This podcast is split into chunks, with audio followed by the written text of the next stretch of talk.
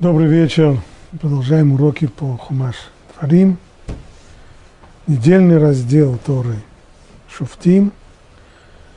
16 глава, 18 стих. Это начало недельного раздела. Судьи и надсмотрщиков назначь себе во всех своих вратах, которые твой Бог дает тебе для твоих колен, чтобы они судили народ справедливым судом не извращай суда, суда, не лицеприятствуй и не бери взятки, ибо взятка ослепляет глаза мудрых и извращает слова праведных. Справедливости, справедливости стремись, чтобы был ты жив и овладел землей, которую Бог дает тебе. Вот этот отрывок, с которого начинается недельный раздел Шуфтим. Говорит он, пшат, то есть простое значение этого отрывка, о заповеди назначения судей, о том, как следует назначать суды во всех городах, а также более крупные соединения – это колено народа Израиля. И, наконец, во главе всей этой системы, судебной системы – стоит Санедрин, то есть Верховный суд, высшая судебная коллегия, в которой заседает 71 судья. О заповеди назначения судей мы уже говорили на предыдущем уроке. Сейчас я хотел бы только чуть-чуть коснуться более глубокого значения этого отрывка о необходимости судей. Кстати, написано здесь не только о судьях, написано судей и надсмотрщиков назначь себе во всех своих вратах. Раши объясняет, что судьи, это понятно, те, кто заседают в суде и выносят судебные решения, а надсмотрщики – это судебные исполнители, хотите, судебные приставы, как в некоторых странах называют. Это те люди, которые задача которых заставить людей принять на себя решение суда, навязать его в случае, если люди отказываются.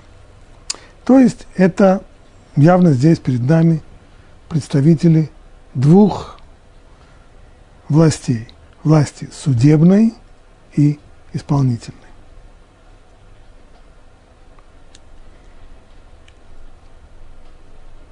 Известно, что принципы управления, которых здесь мы касаемся, они во всей Вселенной те же самые.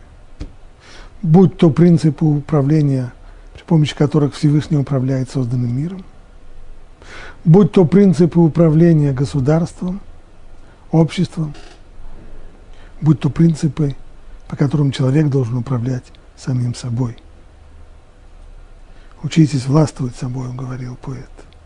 Вот здесь один из важных принципов, на основе которых мы должны учиться, как властвовать собой. Два вида власти. На самом деле здесь можно усмотреть и все три вида власти, о которых принято говорить. Это законодательная, судебная и исполнительная власть. Обычно в современном государстве законодательная и, и судебная власть, они разделены. Есть э, парламент, который принимает законы, а есть судебная власть, которая занимается э, прежде всего исполнением этих законов – надзором за, наблюдением, за соблюдением законов и тому, чтобы разбирать тяжбы между людьми на основе принятых законов.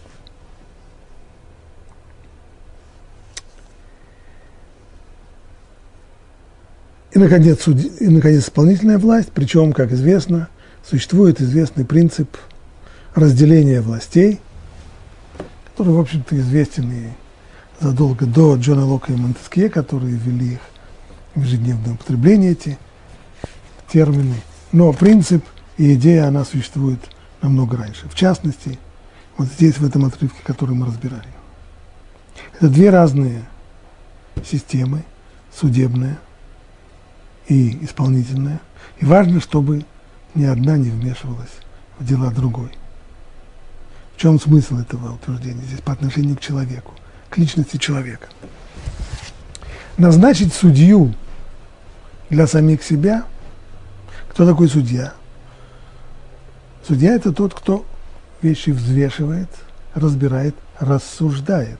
Да? Судья, он судит, то есть рассуждает. Человек, безусловно, обязательно, обязательно должен иметь свою судью, у него должен быть судья в голове. Тот, кто будет взвешивать, тот, кто будет разбирать, тот, кто будет обдумывать, тот, кто будет рассуждать и принимать правильные решения. Должна быть еще и исполнительная власть. И важно, чтобы судебная эта власть не вмешивалась в дела исполнительной власти. Когда это важно? Если человек, ну, сделать какое-то действие или нет, совершить какой-то поступок или нет, конечно же, прежде всего должен быть разум, судья, который должен рассудить, правильный этот поступок или нет. Но если человек уже рассудил, и он понял, что вот такая линия поведения правильная, и теперь остается только выполнить.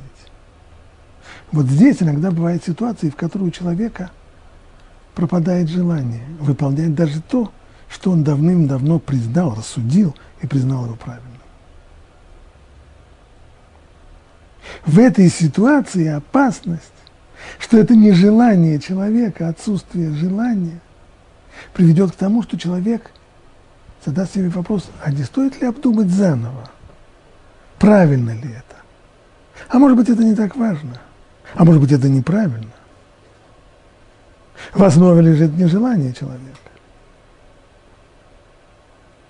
Если человек начнет пере, переоценивать то, что он уже когда-то принял, и кто когда-то он уже оценил и признал это как правильное, то вот здесь, возможно, серьезная опасность, потому что к переоценке приведет не раскрытие каких-то новых аргументов, а лежащее в основе просто нежелание, лень, усталость и тому подобное.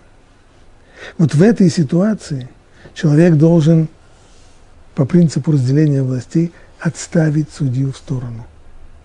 Делать или не делать – это вопрос исполнительно. Иными словами, в этой ситуации человек должен заставить себя сделать.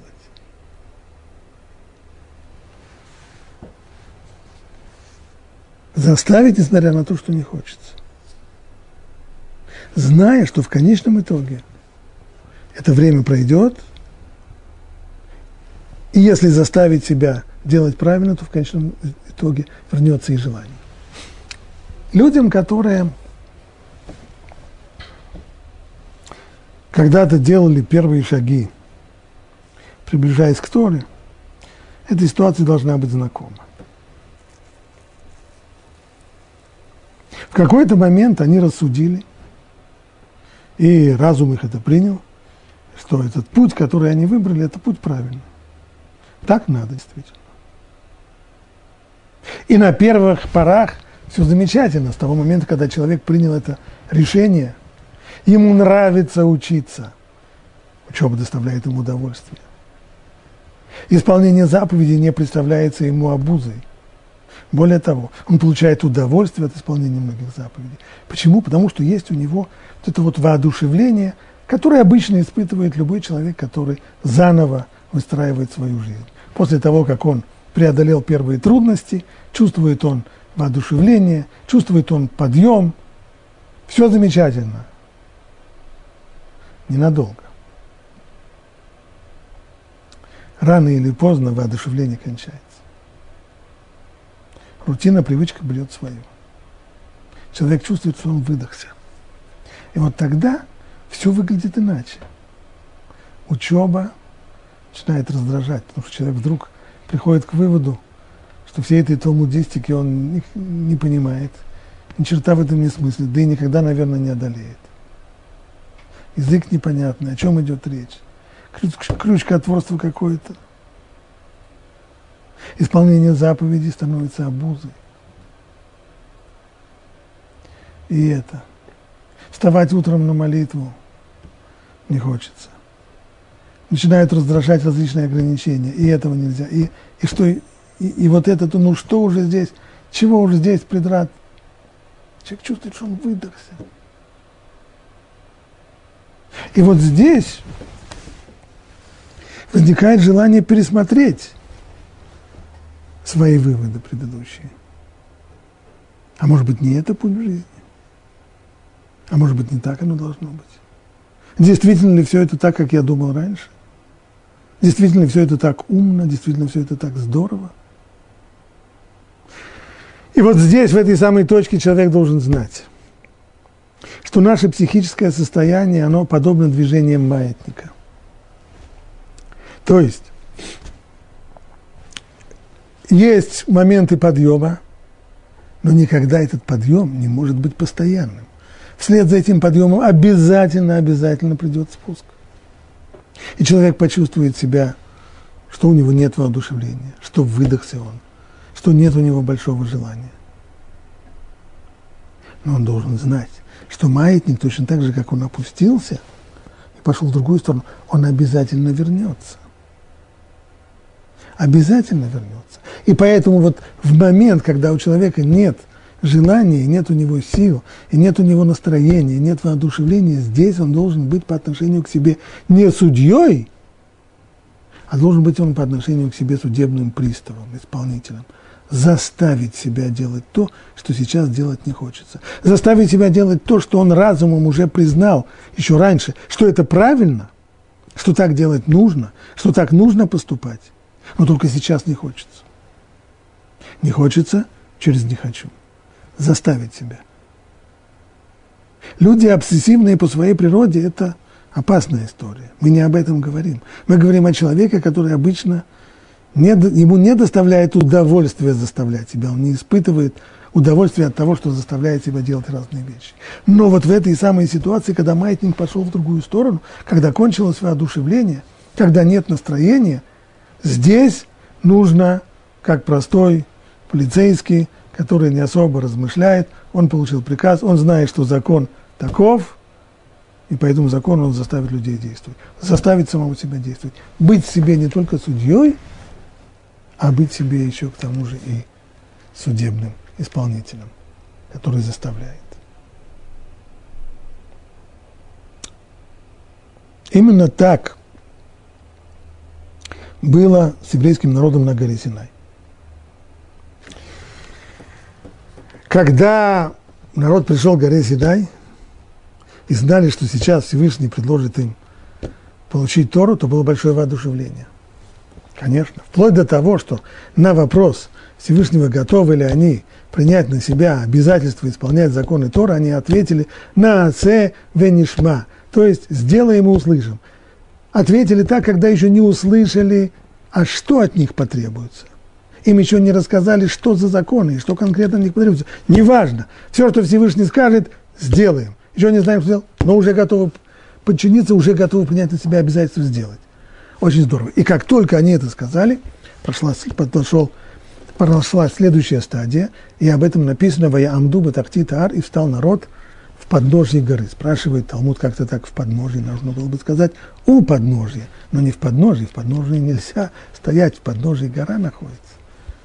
Отвечает Талмуд, да, конечно, то, что произошло здесь, нужно понять этот стих буквально. Стояли в, не у подножья, а в подножье, потому что гора попросту приподнялась, гора Синай приподнялась, нависла над народом, и намек был совершенно однозначный и прозрачный.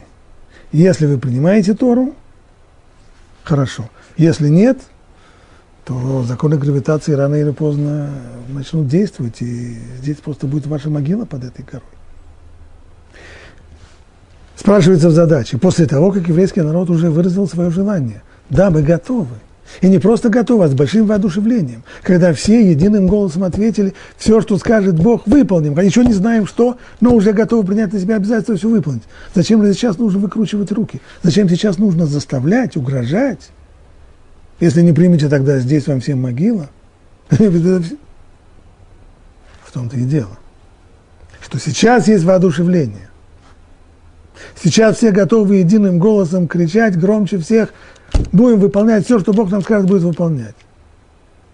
Но ведь очень скоро придет время, и маятник пойдет в другую сторону. И воодушевление все пройдет. И в пути по Синайской пустыне начнется раздражение и от усталости, и от жажды, и от голода, и от непонимания, куда вообще идем. Такое впечатление, что крутимся вокруг своей оси по этой пустыне, и никуда отсюда мы не ходим. Все, не будет больше желаний. Поэтому пришла вторая стадия. Вторая стадия – принуждение. Видели гору там наверху? Либо вы исполняете то, что нужно, либо могила вам здесь будет.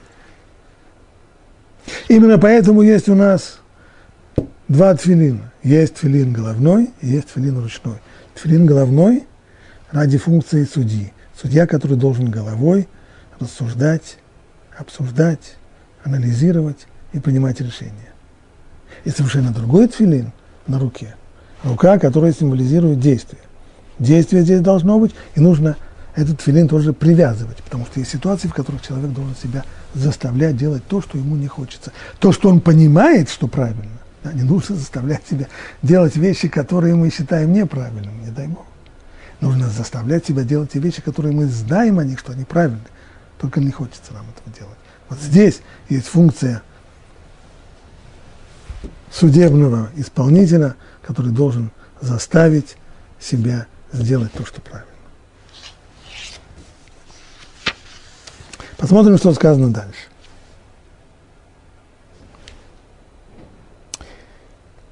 Не извращай суда, не лицеприятствуй и не бери взятки. Что значит лицеприятство? Лицеприятствовать означает выказывать знаки расположения одной из сторон в суде. Говорит Талмуд, даже при заслушивании сторон, то есть когда судья сидит, и каждая из тяжущихся сторон, и истец, и ответчик, высказывает свои претензии. Слушание сторон. Судья не должен быть с одним мягок, а другим суров. Нельзя, чтобы один стоял, а другой сидел. То есть судья должен следить за тем, чтобы его отношение, так как он высказывает, показывает свое отношение к судим, судящимся сторонам, должно быть абсолютно одинаково. Он не имеет права выказывать расположение чуть больше одной из сторон. Потому что если человек видит, что судья с почтением относится к другому, тому он улыбается, а со вторым он сух и деловит. Одному он предлагает сесть, ну что ж вы стоите, сядьте, сядьте. А другой стоит, он не обращает внимания на то, что он стоит. То человек понимает, что, очевидно, судья относится лучше к другой стороне. И тогда ему же, несмотря на то, что ему есть что сказать, у него есть претензии, у него есть доказательства, у него есть соображения – но увидев неодинаковые отношения, человек начинает путаться, он не в состоянии высказать свои претензии, путается, мямлет и в конечном итоге проиграет этот процесс.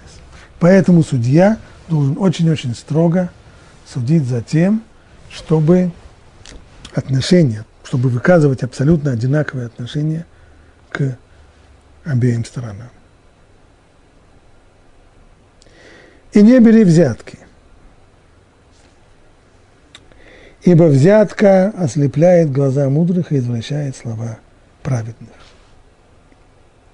Раши здесь в своем комментарии пишет, не бери взятки даже с целью совершить праведный суд. То есть, о том, чтобы не, взять, не брать взятки с тем, чтобы судить неправильно, не, прав, не по правде, об этом нечего говорить, поскольку это просто входит в обязанность правого суда. И об этом мы даже здесь, в этом не говорится. Здесь имеется в виду взятка, когда человек берет взятку, но он собирается судить э, правильно. А взятку для чего? Ну, для пополнения семейного бюджета никогда не мешает. Нет, если вторая сторона даст взятку, он тоже возьмет. В таком случае это тоже запрещено. Не бери взятки даже с целью совершить праведный суд, потому что взятка, как сказано дальше, взятка ослепляет. И судья, взяв, принявший взятку, не может не склониться сердцем к тому, кто ее дал. И неизбежно будет судить в его пользу как сказано еще и в дальнейшем, что взятка, она искажает, извращает слова праведных. Кто такие праведные слова, которых взятка извращает? Судьи?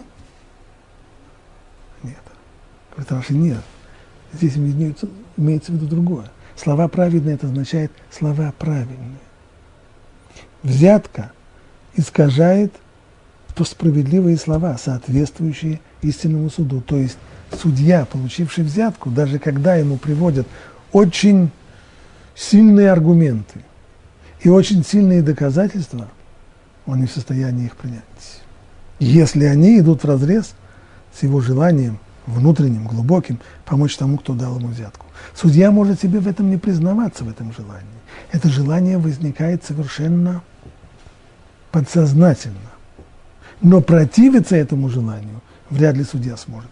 Поэтому нельзя брать взятку даже для того, чтобы судить правильно. Едем дальше. Следующий отрывок Торы. Если тебе трудно будет рассудить между кровью и кровью, между тяжбой и тяжбой, между язвой и язвой, по спорным делам в твоих вратах, то встань и взойди на место, которое изберет твой Бог, и приди к коинам, левитам и судье, которые будут в те дни, и расспроси, и они скажут тебе, каков закон. Так, что происходит, если в каком-то городском суде судьи не могут прийти к согласию по какому-то вопросу?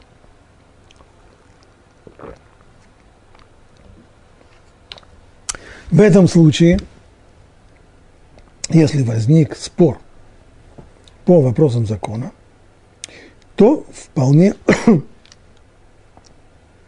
понятное здесь указание, нужно обратиться в вышестоящую инстанцию. Она есть. Это Верховный суд, Санедрин, который заседает в Иерусалиме.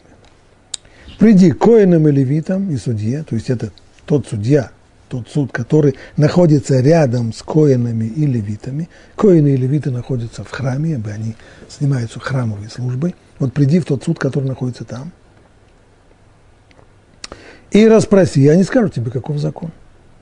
И поступи по слову, которое они тебе скажут, с того места, которое изберет Бог. Иерусалим находится, храм находится в том месте, которое изберет Бог. Это мы знаем, что это Иерусалим – и в точности исполни все, как они укажут тебе. По учению, которое они укажут тебе, и по закону, который они скажут тебе, поступай, не уклоняйся от того, что они скажут тебе, ни вправо, ни влево. А человек, который поступит злонамеренно и не послушает коина, который стоит там, чтобы служить Господу Богу твоему или судью, тот человек должен умереть. Искорени же зло из Израиля. И весь народ услышит и ужаснется. И впредь не будет поступать злонамеренно.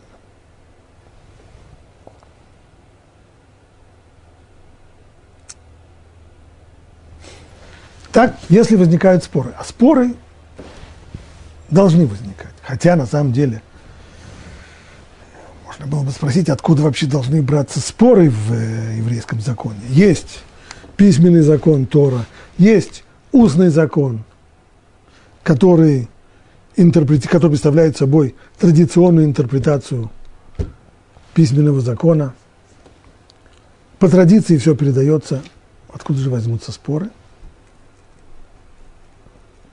Но прежде всего говорят, что это может быть результат того, что забывают, поскольку интерпретация, она устная, она находится в устной торе.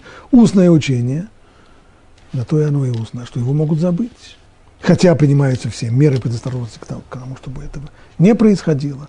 Хотя изучающие Тору законоведы должны, постоянно, должны были постоянно ее повторять, чтобы не забыть, но всякое бывает. К тому же действительно были в жизни еврейского народа периоды очень неспокойные, периоды междуусобиц, периоды внешних войн тяжелых. И за это время, безусловно, когда нарушаются все устои жизни, и, и Ешивы не функционируют как следует, то вполне может быть. Вполне такое может быть, что какие-то вещи забываются.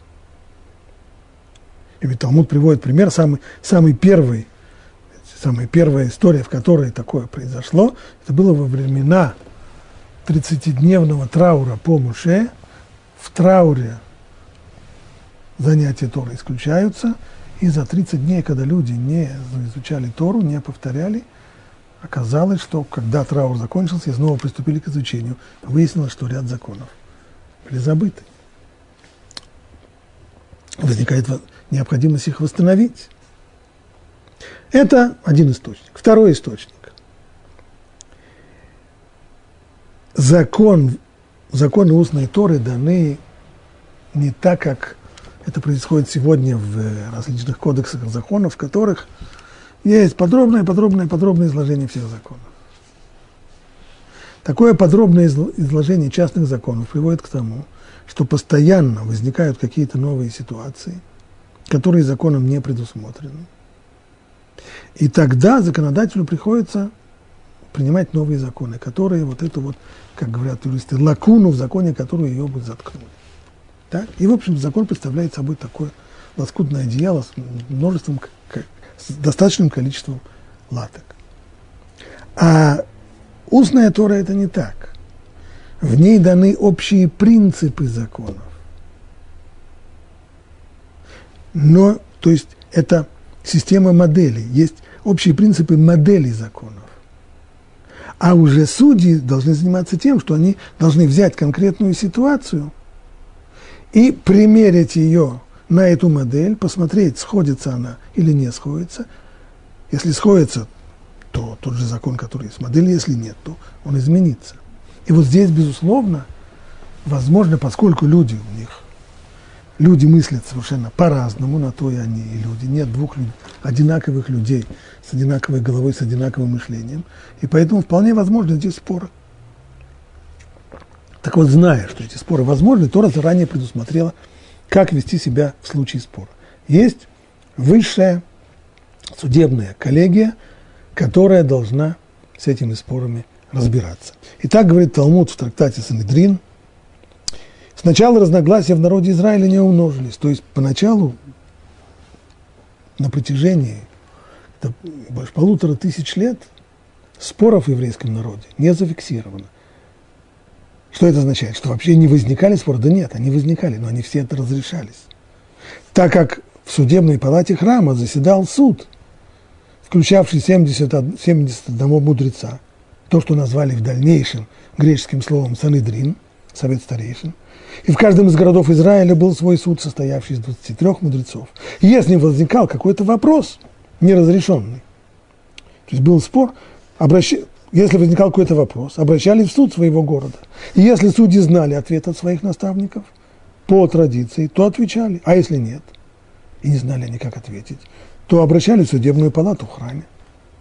И если те знали, то есть судьи Санедрина знали, то отвечали, а если нет – то после обсуждения проблемы, то есть они обсуждали эту проблему, и коли не приходили к единому мнению, то прибегали к голосованию. Это принцип, который высказан здесь, он высказан в книге Шмот, что в судебной коллегии решение принимается большинством голосов. Значит, после того, как судьи в Санедрине разбирали какой-то вопрос, если им не удалось прийти к единому мнению, то решится все дело голосованием и по большинству будет решено, каково практическое применение закона. Вот такой порядок работал, работал очень хорошо на протяжении почти полутора тысяч лет. Но настал период, когда он не сработал. Но после того, как умножились ученики Шамая и Илеля, продолжает дальше Талмуд, которые не учились у своих учеников так, как подобает, тогда в народе Израиля умножились разногласия. И в ту пору в Израиле получилось, что существует как бы две Торы. Одни разрешали, другие запрещали, и каждый из сторон обосновывал свою точку зрения так что ее мнение казалось истинным. На первый взгляд этот отрывок Талмуда непонятен. Ну хорошо. В результате того, что не, будем сейчас останавливаться на значении этих слов, что, что значит не учились как подобает, не знаю, что ученики Шамая и Илеля были нерадивыми учениками, Но получилось так, что если до сих пор споров было всего, всего очень мало, до Шамая и Илеля был всего один единственный спор, который возник в, в конце эпохи второго храма, спор не разрешился. Затем между Шамаем и Илелем было четыре спора, они тоже не разрешились. А уже между учениками Шамая и учениками Илеля, тут идет уже как цепная реакция, когда споров, споры все умножаются, умножаются, умножаются до тех пор, что современники говорили, что у нас есть две Торы. Есть Тора Бейт Шамай, дома Шамай, и есть Тора учеников Илеля. Хорошо, они по-разному смотрят на вещи. Но почему они тогда уже есть ведь механизм, при помощи которого они должны были все эти споры разрешить. Так что случилось? Этот механизм бездействовал, да. Потому что настали такие времена, когда, во-первых, царская власть время от времени вмешивалась в работу Верховного суда, суда Санедрина. Иногда она попросту пыталась, и когда судьи не очень слушались царя, то были и попытки уничтожения судей, были просто репрессии, когда судьи должны были бежать в эту эпоху. Были войны, и войны гражданские, и были войны с римлянами. То есть ситуация была такая, что действительно Санедрин по-человечески, так как он должен функционировать, он функционировать не мог. И вот только после того, как закончилось крахом Великое Восстание против Рима, после того, как Иерусалим был уничтожен, а храм сожжен. И тогда Санедрин получил разрешение от римских властей, чтобы собраться в маленьком городке Явны. И вот только там, под руководством Рабана Гамлиэля, началась кропотливая работа по тому, чтобы прежде всего собрать все спорные вопросы, а в дальнейшем прийти к их разрешению. Два с половиной года, как говорит Талмуд трактате Ирувин, продолжался там спор между учениками Шамая и учениками Илеля, пока в конечном итоге не было, вынес, не было вынесено решение, что Аллаха, Элу, как говорит, в конечном итоге вмешался глаз небес – который провозгласил «Элу ве элу диврейлу ким хаим». То, что говорят и эти, и эти, то есть обе стороны здесь правы. Но Аллаха, практический закон, по мнению Бейт и Лель. Теперь посмотрим, что говорит Тора после того, как вот этот механизм сработал. То есть возник спор на месте – по спорным делам в твоих вратах. То есть где-то в каком-то городе возник спор. Встань, взойди на место, которое изберет Бог. Ну, судьи отправились, раввины этого города пришли в Иерусалим, обратились в Санедрин и разъяснили, в чем разногласие между ними, по какому вопросу они не могут прийти к согласию. И спроси, и они скажут тебе, каков закон. Либо они сразу скажут, либо они будут обсуждать, быть может быть, они сами будут спорить, и в конечном итоге решат вопрос голосованием, но в конечном итоге решение будет принято. И они скажут, таким образом выяснится, кто из спорящих сторон прав, кто из них ближе к истине. И поступи по слову, которое они тебе скажут.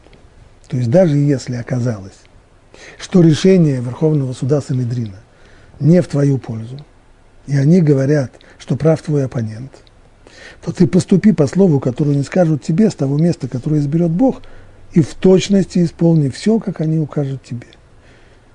По учению, которое они укажут тебе, и по закону, который они скажут тебе, поступай.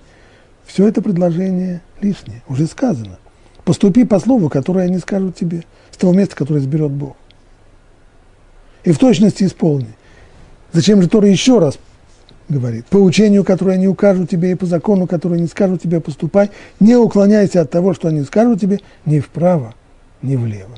А еще к тому же, зачем сказано ни вправо, ни влево? Понятно, что если не уклоняйся, если я иду, иду не уклоняюсь, то я не иду ни вправо, ни влево, а я иду прямо по указанному пути.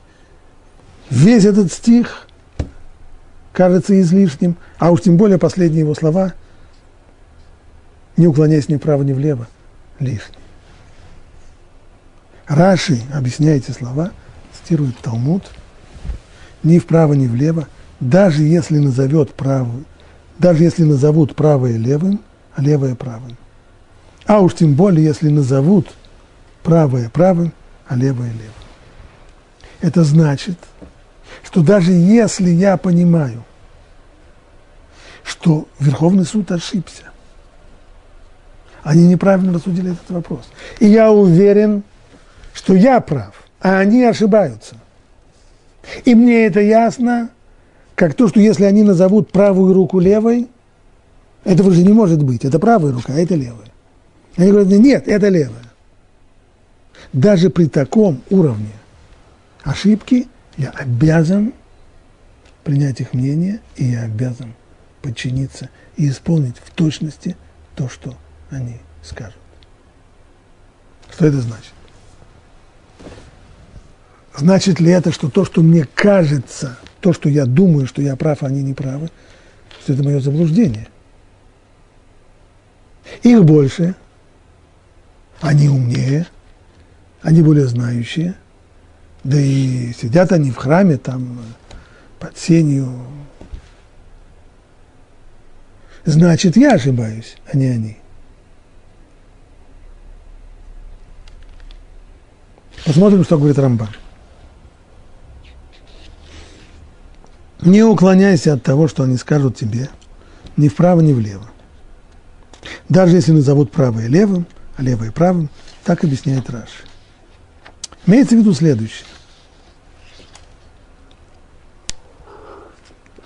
Даже если ты считаешь, что судьи ошибаются, и это ясно тебе так же, как ясно различаешь между своей правой и левой рукой все равно поступи по их наставлениям. Мы не говорим, как же я буду есть это, если это же запрещенный внутренний жир, как же они это разрешают, я же знаю, что это запрещено. Или, как я могу наказать этого невинного человека? Но скажи так, Всевышний повелел мне, чтобы все его заповеди я выполнял так, как научат меня предстоящие перед ним в том месте, которое он изберет. Я должен исполнять заповеди Всевышнего? Да. Но эти заповеди даны нам таким образом, что за их интерпретацию отвечает высшая судебная коллегия, сидящая в храме Санедрин. И поэтому нужно принимать их интерпретацию. Он дал мне Тору на условии, это было условие получения Торы, что я буду следовать их указаниям, даже если они ошибаются. И вот такой подход нашел свое выражение в истории о том, как Раби Ушуа – явился к Рабан Гамлиэлю в день, который, согласно его расчетам, был Йом-Кипур. Рамбан отсылает нас к известной истории, которая описана в трактате Роша Шана. Действие там происходит, как раз я упомянул, в Явне. В Явне, в котором заседал Санедрин, Верховный суд, уже после разрушения храма.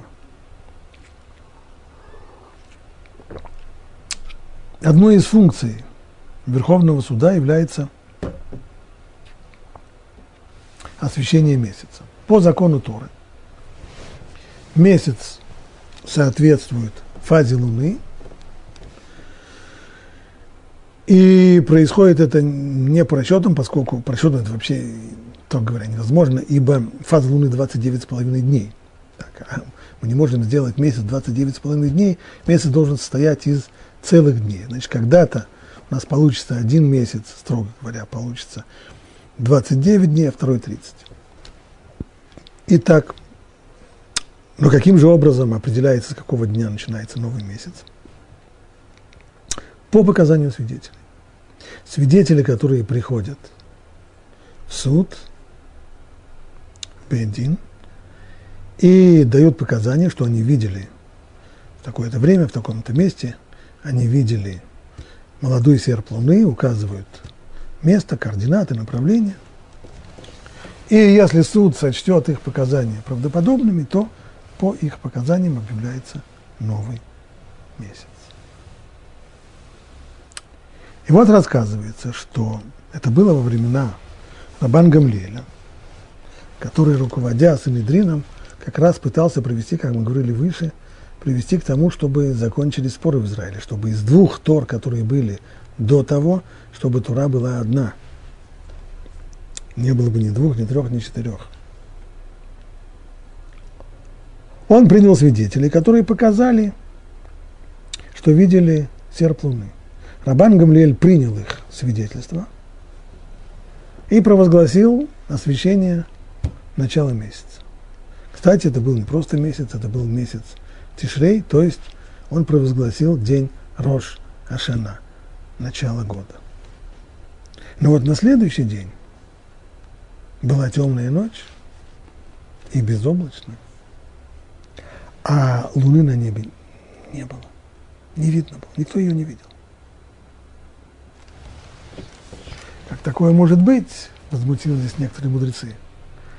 Рабидосы сказал, как может быть, что свидетели дают показания, что какая-то жена, какая-то женщина родила, а на следующий день мы выходим и видим, что она до сих пор беременна, что у него живот огромных размеров. Это то, что происходит здесь. Они говорят, что видели Луну, а на следующий день ее нет. Значит, это лжесвидетели. Рабан Гамлиль с ним не соглашался ибо считал по его расчетам, по математическим расчетам фазы Луны, новолуние должно было быть, безусловно, в тот самый день, когда свидетели показали. А то, что на следующий день Луны не было, ну, самые различные атмосферные явления могли привести к тому, что еще маленький, тоненький серп Луны, речь идет о молодой Луне, по какой-то причине не был виден. Но многих мудрецов он не убедил. И не только Рабидоса, но и очень известный мудрец, ученик, самый близкий ученик Рабан Йохан бен Закай, который был основателем Санедрина в Явне, принял сторону Рабидосы и считал, что новолуние было установлено ошибочно, и в результате, а сейчас это горячая точка, ну, Рошиш она был, был, Дело в том, что через 10, 10 день после Роша Шана это Йом-Кипур. Какой же день Йом-Кипур? Есть разница в день или два между тем, что постановил Рабан Гамлиэль, который был главой Санедрина, и между тем, что считали многие мудрецы. Рабан Гамлиэль вызвал к себе Раби и сказал, что для того, чтобы покончить со спором, я приказываю тебе – явиться ко мне с посохом в руках и с кошельком денег на поясе в день, в который по твоему расчету приходится Йом-Кипур. Да, то есть по моему расчету это уже будний день, после Йом-Кипур. По твоему расчету это будет в этот самый день ты придешь ко мне. То есть он хотел заставить его нарушить Йом-Кипур, нарушить тот день, в который должен быть Йом-Кипур по расчету Рабиушу. И тем самым утвердить, что есть только одно мнение, так как он принял свидетелей, состоялся день Рошишана и Йом-Кипур на десятый день после этого дня. Рабишо был в отчаянии, как же так? Но он же знает, что Рабан Гамлиэль ошибается. Он же знает, что по-настоящему в этот день будет Йом-Кипур. Как же он явится к нему? Даже если он понимает, что надо подчиниться, ну как же он нарушит Йом-Кипур? По-настоящему Йом-Кипур.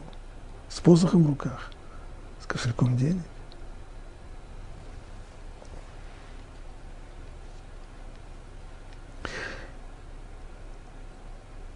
В конечном итоге его ученик,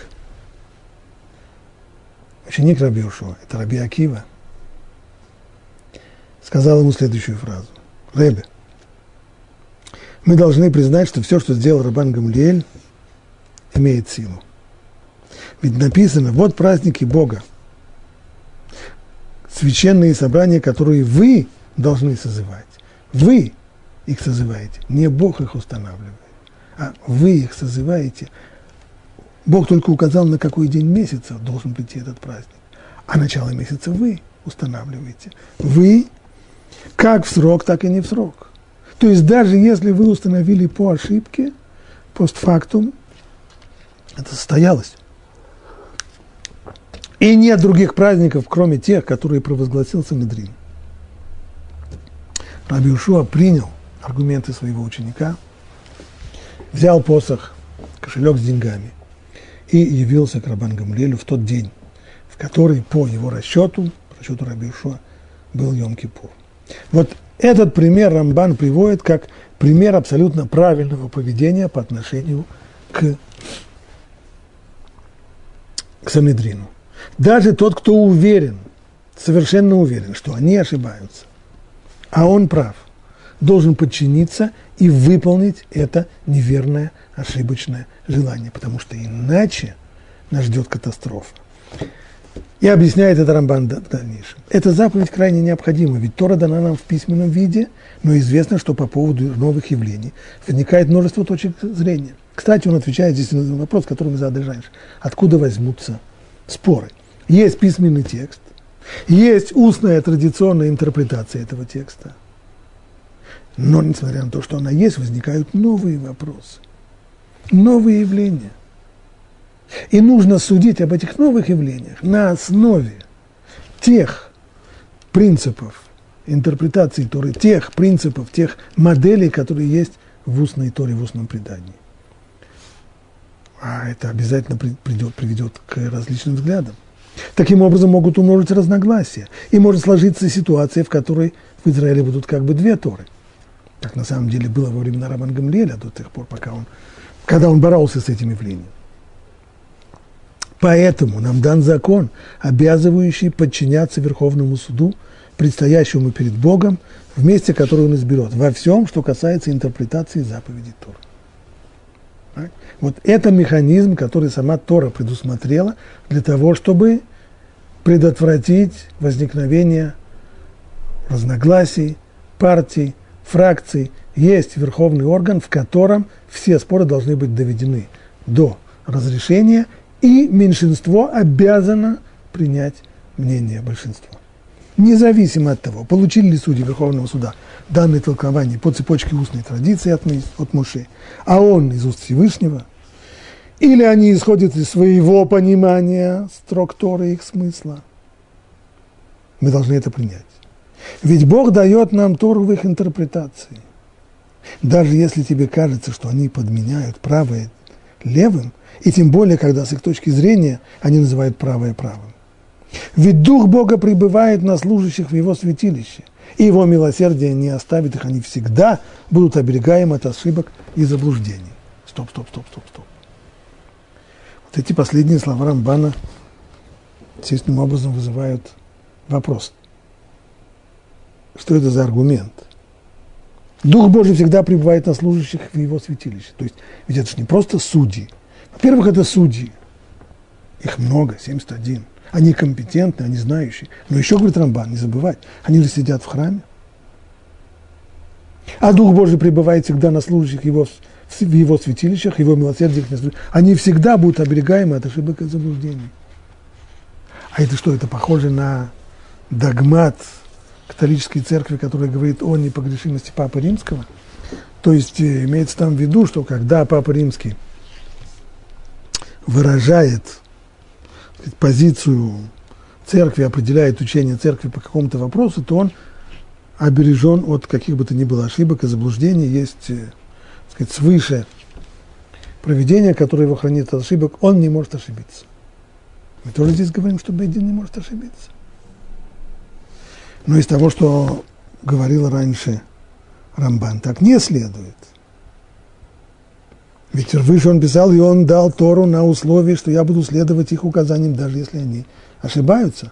Может, он имеется в виду, что это я думаю, что они ошибаются. Они-то на самом деле никогда не ошибаются.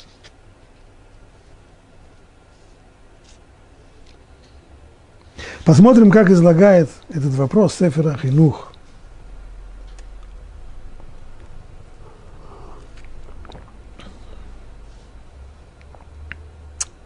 Необходимость этой заповеди связана с тем, какой заповеди? Заповеди, о которой мы говорим сейчас, о необходимости привести все вопросы к разрешению в Санедрине и необходимости принять решение Санедрина, даже если оно кажется нам ошибочным, даже если они называют правое левым, а левое правым.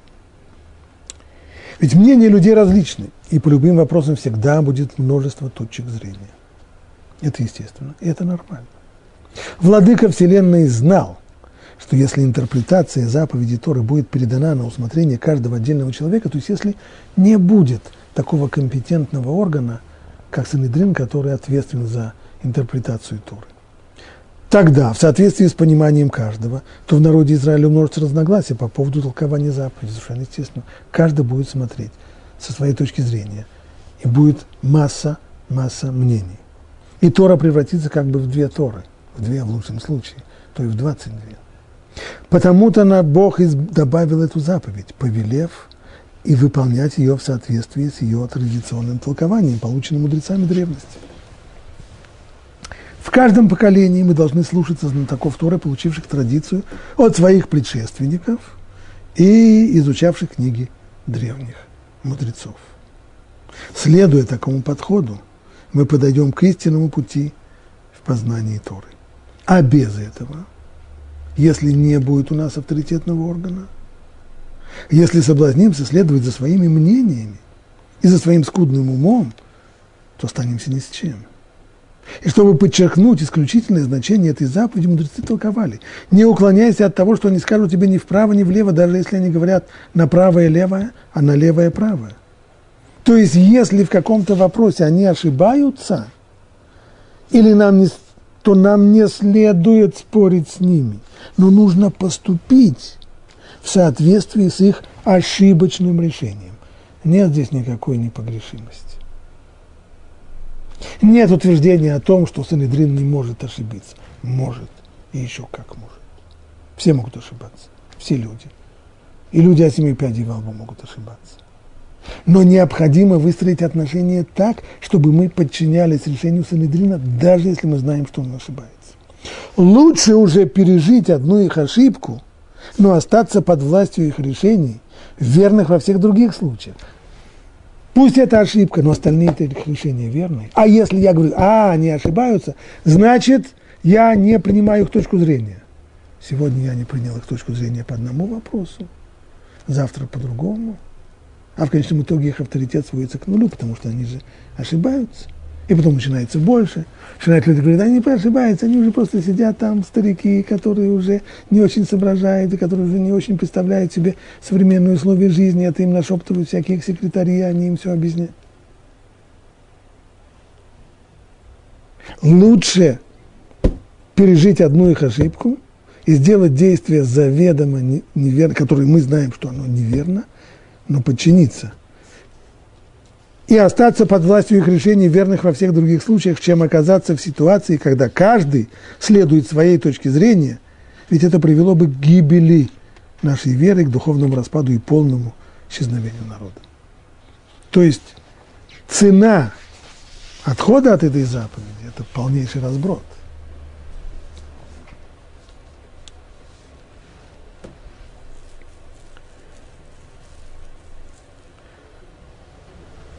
И тоже говорит здесь Равирш.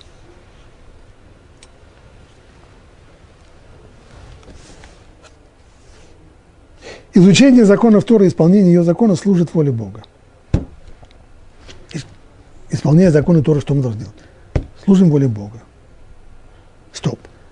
Но если я понимаю, что воля Бога это так, а мудрецы Санедрина говорят, что это не так, что если я хочу выполнить волю Бога, то я должен сделать так, как я понимаю, а не так, как они говорят. Я же вижу, что они ошибаются. Нет. Но та же самая божественная воля требует, чтобы Верховный суд, собирающийся на святой земле храма, был бы единственным и неоспоримым авторитетом в области воплощения закона Торы. Та же самая воля Бога, которая дала мне эту заповедь. Она же утверждает, что я должен исполнять эту заповедь в соответствии с интерпретацией Верховного суда Санедрина. Внедрением решением Санедрина выполняется воля Бога и в том, что касается практики нашего отношения к Нему. Поэтому любой поступок, противоречащий такому решению, он противоречит воле Бога.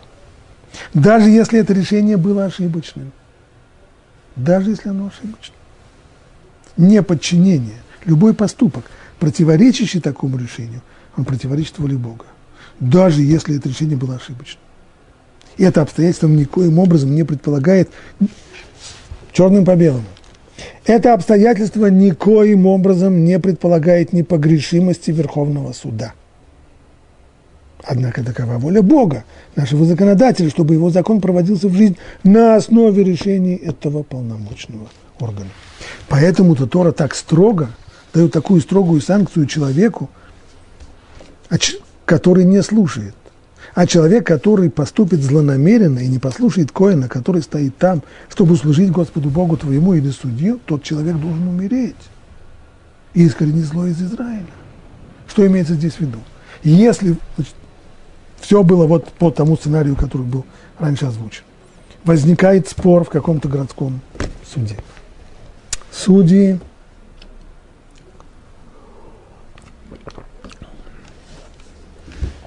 не приходят к единому мнению. Что им остается? Правиться в Иерусалим, в Санедрин. В Санедрине обсуждается этот вопрос и решает его единогласно, либо голосованием, но принято решение. По этому решению получается, что судья один прав, а другой не прав. Если тот судья, который, мнение которого не принято Санедрином, возвращается в свой город и не принимает их мнение – не смирился с их решением, то это очень плохо. Если он продолжает обучать людей в соответствии со своим мнением, а не с решением Санедрина, это тоже очень плохо. Но это еще не смертельно. Но если он дает практическое указание людям по этому вопросу на основании своего мнения, а не на основании решения, которое принял Санедрин, тогда это криминал, и тогда ему, он называет, Тора называет это словами «закен мамре», старец, который опровергает решение Санедрина, и тогда он подлежит смертной казни. Это строгая очень санкция, она и призвана для того, чтобы сохранить авторитет Санедрина. Потому что если серьезные ученые на основании своих заключений не будут принимать, не будут подчиняться решению Санедрина, то тогда, несмотря на то, что остальные будут принимать, в конечном итоге кончится все это плохо, в конечном итоге кончится это разногласиями, партиями, фракциями и развалом. Хочу подчеркнуть еще одну важную деталь. Написано здесь, что встань и взойди в то место, которое изберет Бог – и приди к коинам и левитам, и к судье, который будет в те дни. Ну, понятно, что к судье, который будет в те дни. А что я могу прийти к судье, который будет через 50 лет, или к судье, который был сто лет тому назад? Не случайно это подчеркивается, говорит Раши. К судье, который будет в те дни, даже если он уступает тем, кто был до него, ты обязан его слушать. Если у тебя только тот судья, к сожалению, мы с этим сталкиваемся, сталкиваемся постоянно. Когда люди говорят, ну что, раввины сегодня, вот раввины прошлого поколения, это были раввины. А и сегодня.